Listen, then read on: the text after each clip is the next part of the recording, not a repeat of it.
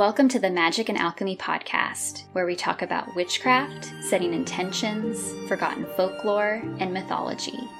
Created by Tamed Wild, magicandalchemy.com is a collection of stories, rituals, and articles crafted by a variety of creators and writers, including myself, Kristen Lisenby, and my co host, Kate Ballou.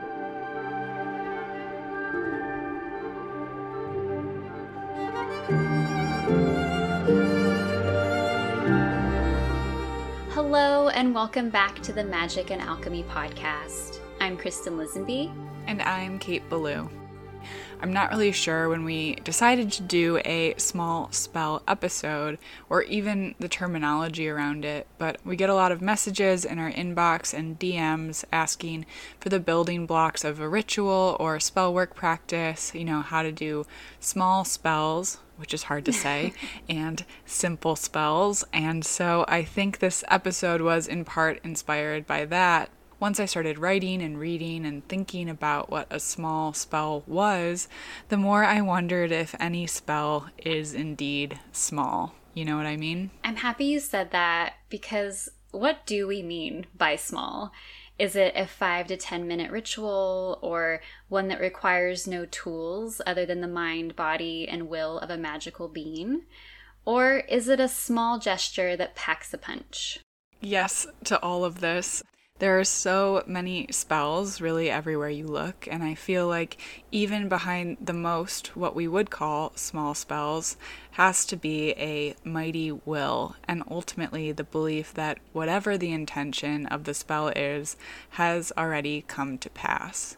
These sorts of small seeds or intentions can grow a number of blossoming flowers or tall trees, but it got me thinking about the simplicity of certain magic and maybe how these small or secret, simple tricks are a sort of hidden key to a large world of magic. I love that. It gives us something really valuable to build off of. Yeah, a simple and small spell that I really love is writing wishes on bay leaves and burning them in a ritual fire or bonfire if you can, but a candle and a burn bowl if not. And to do this, you sit with the bay leaf, become clear on the seed or intention, what you'd like to release or manifest, what you can already see becoming clear and present in your mind's eye and then write a word or draw a sigil, whatever resonates with you, directly onto the bay leaf. You can then burn the bay leaf, this ancient symbol of wisdom and prosperity, knowing and trusting that your wish will come true. They truly are wishing leaves, too, right? And mm-hmm. really easy to use if you're into kitchen witchery as well. Anytime I make soup, which is pretty often, I'll pull two leaves from the tree in our yard and etch a few words into them before adding it to the pot. I love that, and I'm so jealous that you have a bay leaf tree. it's a gift. it really is. And I think what you're saying, it really speaks to how varied magic can be. Like, if a few ingredients resonate with you, you can work with them in a variety of ways, whether you're burning it or adding it to your kitchen magic, etc.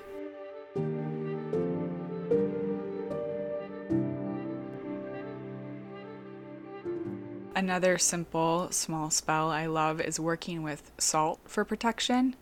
And I think that this also kind of speaks to that varied approach sometimes when I feel like there's a bit of a heavy presence, unwanted energy, or after there's been a disagreement in my apartment, sorry, Cody, I like to sprinkle a little salt. And this sort of protection spell can be used in a few different ways. Like once I was dealing with kind of what felt like a volatile presence in my space, and so I used a whole salt circle while other times I use one of my favorite ceramic bowls and include a bit of salt at each of the doors, saying a little blessing over them.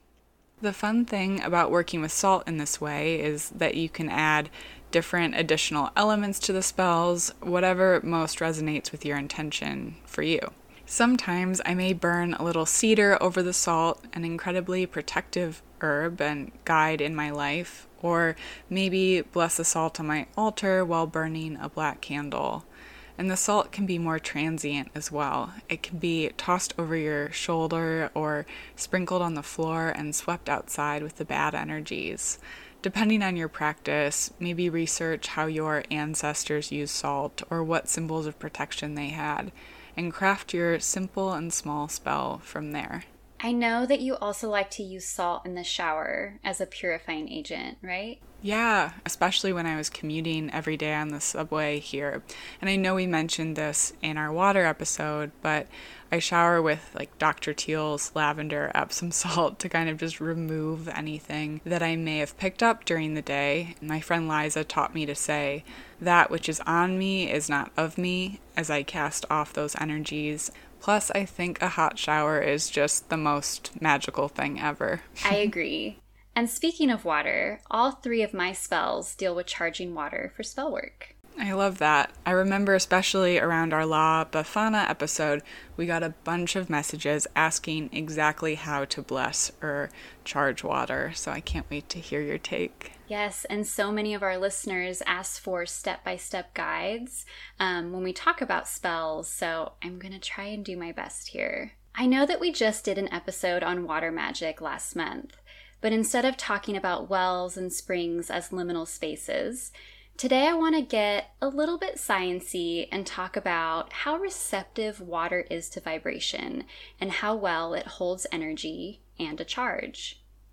And it probably goes without saying that charging water is nothing new to most witches. We've likely all heard of moon water, which is made by placing a jar of water outside during a specific moon phase to absorb the moonlight, or lack thereof if it's a dark moon. Some of us have also probably made sun tea, which is a good example of a solar charged beverage. So, if we're looking to harness some of the sun's power, you know, passion, stamina, or another fiery emotion, solar charging is the way to go. And while I won't go into specifics, we can also harness energy from other cosmic events like eclipses or the arrival of equinoxes, solstices, etc., to charge water. But we can also charge water with vibration, whether that be music, certain tones or frequencies, singing bowls, reiki, crystals, or simply by tapping into the earth energy beneath our feet. By letting divine earth or cosmic energy flow through our body, with practice, we learn to direct and funnel that energy into our hands and then can direct it into whatever we want. In this case, a glass of water. I just finished reading Damien Echols' book, High Magic, a few months ago, which I absolutely recommend, by the way, if you're interested in ceremonial magic. But there's this great passage that talks about the power of water. It says, quote, Virtually everyone knows the power inherent in water. It can create hydroelectric power and carve canyons, to name just a couple of examples. But fewer people are aware of just how well water holds energy. This is wonderful in a way, but also quite unfortunate when traumatic things occur. For example, when someone drowns in a body of water that doesn't move, a pond or lake, for example, whatever fear they experienced upon death will charge that water and make future tragedies more likely to occur. The horror has infused the water and will attract similar energies until the charge is nullified, altered, or dissipated. On the other hand, Water's tendency to hold a charge makes it excellent for healing and fundamental transformation, which is why fluids such as water, juice, and wine play such an important role in religious acts of communion. Ideally, communion is about ingesting divine light and having it work on you on the cellular level.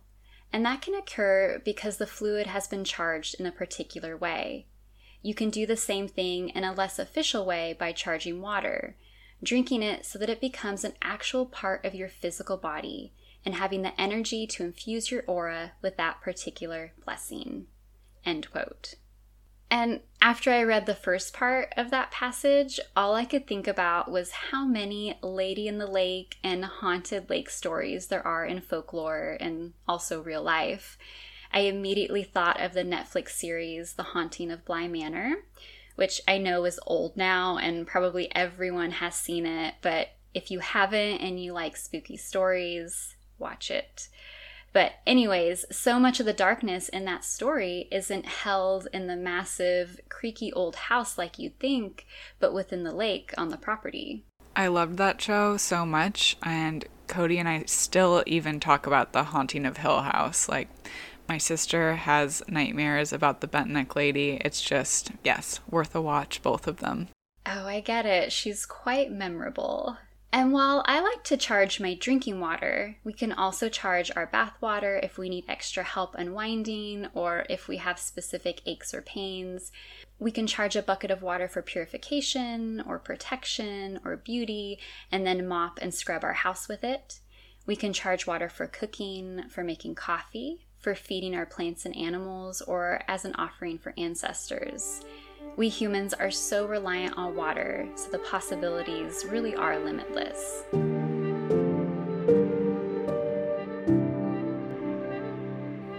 So, all that being said, how do we charge water?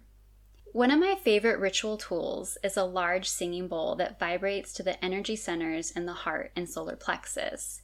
So, if I'm at home, I will get a glass jar fill it with water, and place it on like a face cloth or a piece of fabric inside of the bowl. I know some people like to fill the bowl itself with water, and I would do that maybe if my bowl was smaller or if it was quartz or if I wasn't planning on drinking the water but using it in another way. But because my bowl is a mixture of brass and I think like five other metals, no matter how well you clean the bowl, it always makes your water taste sort of metallic, but of course, the choice is yours. So, usually, I will get comfortable, place the bowl in front of me, put the jar inside of the bowl, strike the rim of the bowl gently to get a tone going, and then use the mallet to circle the rim to hold and manipulate the vibration. I'll usually do this for about 5 to 10 minutes, all the while focusing on my intention, deep rhythmic inhales and exhales, and visualizing how this charged water will nourish me and then I drink my potion. Another method to charge water, and I hate to refer to it as the lazy witch's way, so I'll call this one I'll call this one a more passive approach. But for this method, I use music. The music should reflect our intention, of course, but classical music or frequencies like the solfeggio frequencies produce some really beautiful patterns, so that's a great place to start. You can go online and search sand vibration patterns or something like that to get a better idea of which sound produces which pattern and then go from there. So, like before, I'll get a glass jar, fill it with water, but this time I'll place the jar on my altar and then set a speaker right next to it. I'll put on whatever music aligns with the energy I'm drawing in, and sometimes I'll even choose a guided meditation or recording of mantras. I also like to surround the water and speaker with quartz crystals to really amp things up. I'll leave the jar there for at least an hour. So I like to do this in the morning as I get ready, you know, making tea, wash my face, and then drink the water before I sit down to work, or sometimes as a midday pick me up. I love this. I keep a tuning fork on my desk, and I think it's such a wonderful way to infuse whatever I'm working on food, water, or just myself in the space. Yes, I'm glad you mentioned tuning forks because there are so many other tools that we can use to produce and direct vibrations other than singing bowls and music. So, listeners, don't be afraid to get creative. The last method I wanted to share for charging water is, I think, the most labor or mentally intensive method. But if anyone out there is familiar with energy work or is looking to strengthen that aspect of their craft, this one's for you. For this method, I want to mention that we won't be charging water with our personal energy because that would likely leave us feeling depleted, especially if this is something we want to do regularly. So instead, we'll be tapping into the earth energies beneath our feet and the divine energy up above.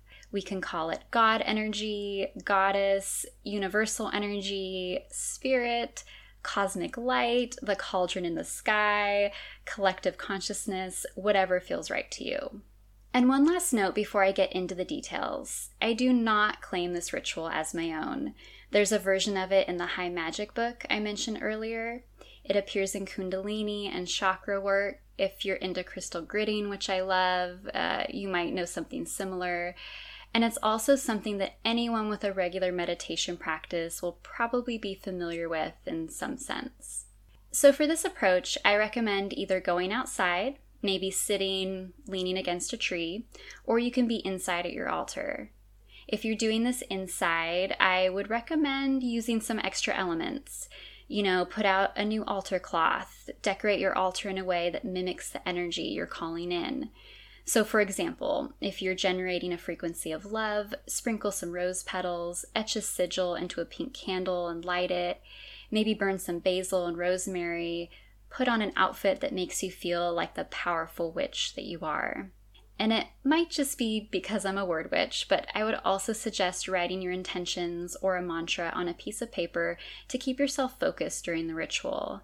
And again, you can do all of this outside with nothing more than yourself and a glass of water. When you're ready, rub your hands together for a few minutes and then hold the jar of water in front of you. We'll start with some breath work, not only to help us focus and eliminate stressors, but because when we take deep rhythmic inhales and exhales, we're drawing more energy into and through our physical body and also our etheric body.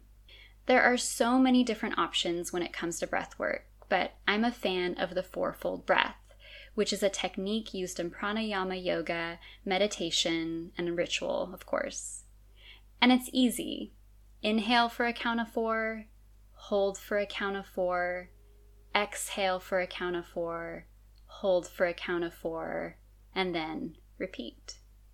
So we're holding the glass, we're breathing. Now it's time to do some visualizing.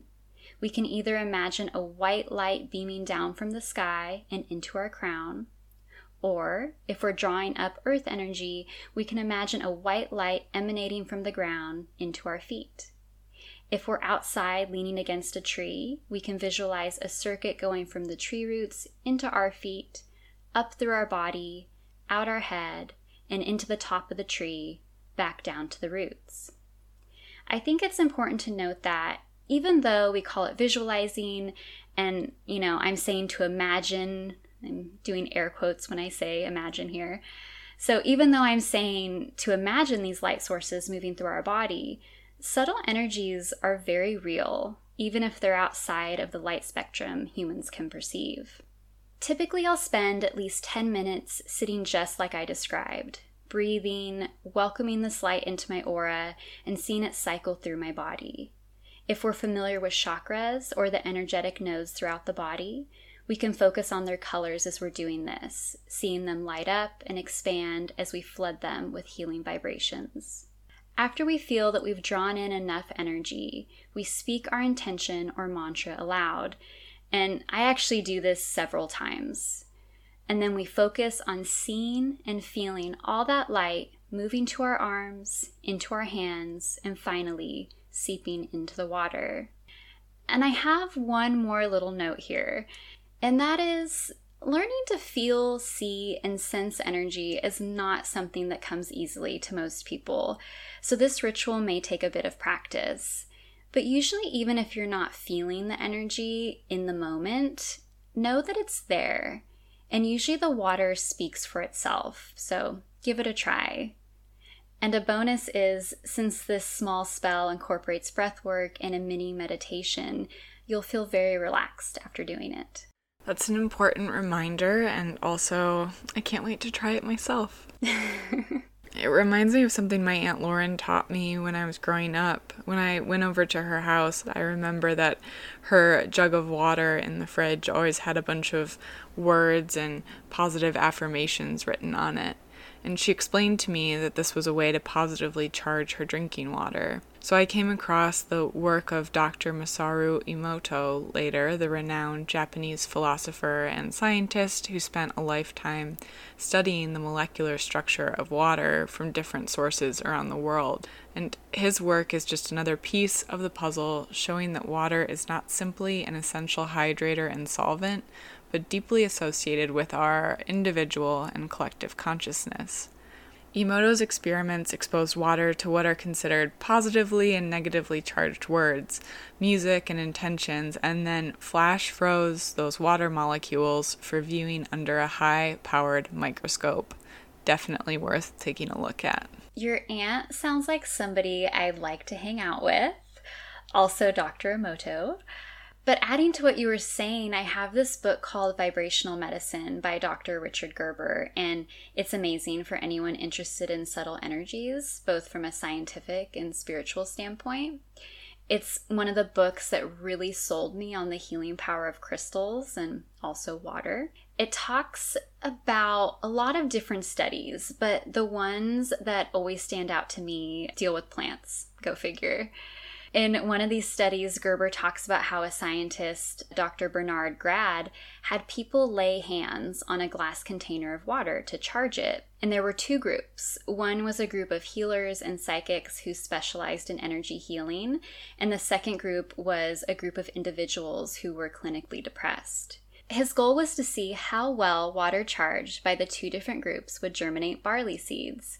And wouldn't you know it, the seeds treated with water energized by healers germinated quickly and grew to greater heights and with a higher chlorophyll content. Mm. Whereas the water from the other group actually suppressed the growth rate of the seeds. If I go on anymore, it's going to get really sciency, but there's a lot more to this study because it appears that there were measurable physical changes in the molecular structure of the water after having people lay hands. So, yeah, water is a pretty magical and receptive tool. Yeah. And, you know, I also just love when science and witchcraft are friends. I think it really just shows how important mindset is when we're working through things. You know, as a witch with anxiety and depression, there are definitely times when I'm like, okay, so no spell casting today. But that's just me as a human being, also. You know, sometimes I'm not doing, but just being, and that's important too. So I think during these times, like if I'm wanting to tap into that practice, I ask myself how I can use magic, you know, on top of therapy to care for myself instead until I'm in that space where I can set my intentions and have a clear mind. You know, sometimes I'm just walking around like I am the spell myself, and that's enough. Like, what does it feel like to be a spell in human form? And it's pretty magical. And that's not to say that I wait to feel cured or something because that's not really realistic. As with all things, there's an ebb and flow to that, and so it's just important to check in with yourself and to take care of yourself. And also, just because you're dealing with human embodied experiences doesn't mean that you can't practice just thought that it was important to mention. Yeah, and I love that viewpoint. We definitely don't want anyone thinking that they always have to be happy or in a perfect mood to practice their craft. It's more about forging a relationship with our mind, body, and spirit and learning what works best for us. A hundred percent. So, last but not least for me, for my small spells, is the practice of after the spell which also feels like a spell in my work. I feel like after we do spells, we're left with ash, water, scraps, and other remnants from our practice. And I've heard so many different pieces of advice here, so I would love to hear what you think, Kristen. But when these spells are complete, I love to offer the remnants and some back to the earth or water, depending on where I am. You know, I've given altar water to my mugwort plant, or I've buried the ashes from a releasing ritual into the earth in the park. I've given herbs to a river, and I've given blessings and intentions back to the earth and asked them to be transformed into flowers somewhere. I feel like these simple spells, spells of offerings, can help imbue our practice with gratitude and with a reminder of connection. So, with every ask, there is a gift, and so forth. Usually, I'll give a prayer, a strand of hair, or sprinkle of herbs along with the items from my spell. I've even buried precious stones or rocks, depending on what the situation called for. The spell of reciprocity can serve to remind us that we exist in a web of things, which, when I'm practicing magic, is always real and present for me. Yes, I love all of this. And I just have to say that offerings like what you're talking about, even ones that we consider leftovers from ritual, are still really potent especially since giving and receiving go hand in hand from an energetic standpoint. Absolutely. And this sort of gratitude practice has been cultivated and celebrated for centuries. So it's nothing new, but I love taking a moment for it. So, thank you, Kristen, and thank you, listeners, for being here today to talk simple, small, expansive spells with us. Thank you so much for joining us today on Magic and Alchemy, a podcast from Tamed Wild. Again, we're Kristen Lisenby and Kate Ballou. You can find us online at Easton Alchemy and at K8Ballou. Send us all of your questions, comments, or just say hello via email at podcast at tamedwild.com. You can view all the amazing offerings from Tamed Wild on their Instagram, at Tamed Wild, or on the blog magicandalchemy.com. Tune in to next week's episode where Kristen and I interview Wild Wisdom Witch Maya Toll. Just a reminder that magic and alchemy are always available to those who know where to look for it, so mote it be or something better. Until next time.